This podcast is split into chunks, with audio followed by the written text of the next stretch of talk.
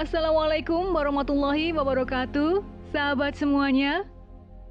Jumpa kembali dalam podcast Narasi Pos Media. Narasi Pos, cerdas dalam literasi media, bijak menangkap peristiwa kunci. Kali ini kita berjumpa dalam rubrik books. Judul buku Nizam al-Islam, Bahasa Arab dan Terjemahan Bahasa Indonesia. Penulis Syekh Taqiyuddin Anabhani. Penerbit Pustaka Syabab untuk kitab bahasa Arab dan Pustaka Fikrul Islam untuk kitab terjemahan bahasa Indonesia. Presensi Altifa Dinillah. Buku yang bisa membangkitkan manusia dan membuatnya bertahan dalam ketaatan kepada Allah SWT. Buku ini sangat recommended untuk dibaca. Buku yang menggambarkan bagaimana Islam dapat menjadi sebuah sistem yang mengatur kehidupan dimulai dari individu, masyarakat, dan negara. Mulai dari pengaturan komponen masyarakat terkecil hingga pengaturan sebuah negara yang akan menerapkan hukum Islam secara kafah dan mengembannya ke seluruh dunia. Buku yang memiliki keterkaitan antar bab pembahasan, sehingga membentuk pola pikir khas terhadap Islam sebagai sebuah sistem kehidupan.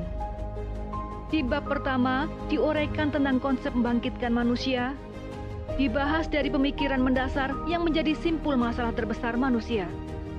Lalu di bab kedua, dibahas konsep amal manusia dari sudut penerimaan mereka terhadap kodok dan kodar, yakni baik dan buruk datangnya dari Allah SWT. Membaca bab kedua ini membuat manusia mampu menempatkan amal pada tempat yang tepat. Kapan saatnya pasrah? Kapan harus berusaha maksimal? Dan kapan menempatkan tawakal dalam perjalanan kehidupannya? Hasil dari dua konsep yang diuraikan dengan cara berpikir cemerlang, jika dipahami, seharusnya membentuk manusia-manusia yang berkepribadian Islam.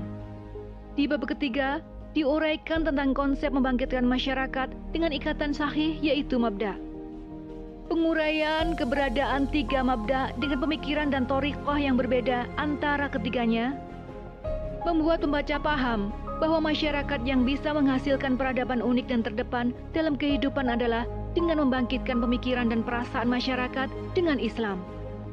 Sehingga masyarakat menuntut peraturan Islam secara kafah dalam kehidupan mereka.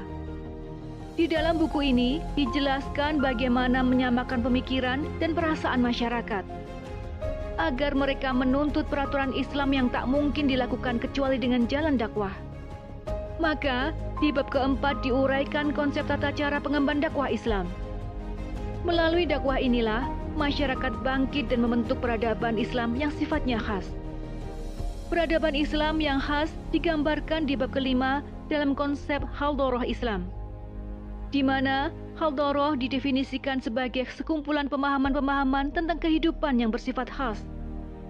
Sementara, Madaniyah adalah bentuk-bentuk materi yang digunakan dalam kehidupan yang bersifat umum.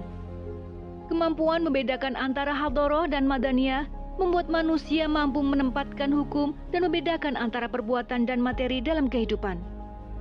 Inilah yang menandakan kebangkitan masyarakat dalam Islam masyarakat akan paham tentang klasifikasi hukum syara yang terdiri dari lima hukum, yakni wajib, haram, mandub, makruh, dan mubah. Sementara tuntutan hukum ada tiga, yaitu jazm, pasti, aldoliyah, keutamaan, dan ikhtiariyah, pilihan. Saat individu dan masyarakat bangkit, maka mereka akan menuntut kehidupan berjalan di atas konsep sistem pengaturan Islam yang berpijak pada asas akidah Islam. Mereka menjalankan hukum syarak sesuai dengan macam-macam hukumnya dan dilaksanakan sebagaimana tuntutan hukum, agar penerapan hukum tepat pada tempatnya. Bagaimana membedakan as-sunnah sebagai hukum syarak dan itibak rasul dibahas pada dua bab selanjutnya. Hal ini membuat pembaca dapat memahami sunnah dalam makna hukum syarak, yaitu mandub dan sunnah sebagai itibak rasul yakni meneladani perbuatan Rasul Shallallahu Alaihi Wasallam sebagai tanda kecintaan terhadap junjungannya. Pada bab 10 digambarkan cara meneladani perbuatan Rasul Shallallahu Alaihi Wasallam.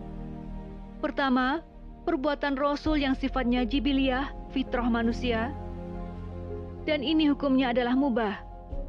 Kedua, perbuatan-perbuatan Rasul yang sifatnya ghairu jibiliyah, bukan fitrah, dan perbuatan ini mengandung hukum syarak yang berbeda-beda. Maka, meneladani perbuatan Rasul Shallallahu Alaihi Wasallam yang sifatnya ghairu jibiliyah tentu harus sesuai hukum syarak yang dikandungnya. Buku ini juga menjelaskan bagaimana perbedaan mazhab dalam menyikapi fikih dalam kehidupan dan pentingnya ada adopsi hukum oleh negara. Buku ini menguraikan bagaimana konsep adopsi hukum oleh negara menjadi hukum yang mengikat seluruh rakyat di bawah sistem khilafah, muslim dan non-muslim, dan menjadi dustur, undang-undang dasar, dan konun undang-undang negara. Kitab ini ditutup dengan konsep akhlak dalam Islam yang tidak semata bernilai moral saja. Akan tetapi, dalam akhlak ternyata terpancar kepatuhan dan ketaatan kepada Allah, Sang Pencipta kehidupan. Akhirnya, membaca buku ini dan memahaminya dengan benar ternyata akan membuat kita tergambar dan paham bagaimana Islam menjadi sebuah sistem kehidupan yang mampu membangkitkan manusia. Hingga tidak saja menghasilkan manusia yang berkepribadian Islam, tapi juga mendorong manusia membangkitkan masyarakat untuk mewujudkan sebuah sistem yang menghasilkan peradaban tinggi yang akan menguasai dunia. Yakinlah, membaca dan mengkaji buku ini akan memberi dampak positif bagi kehidupan.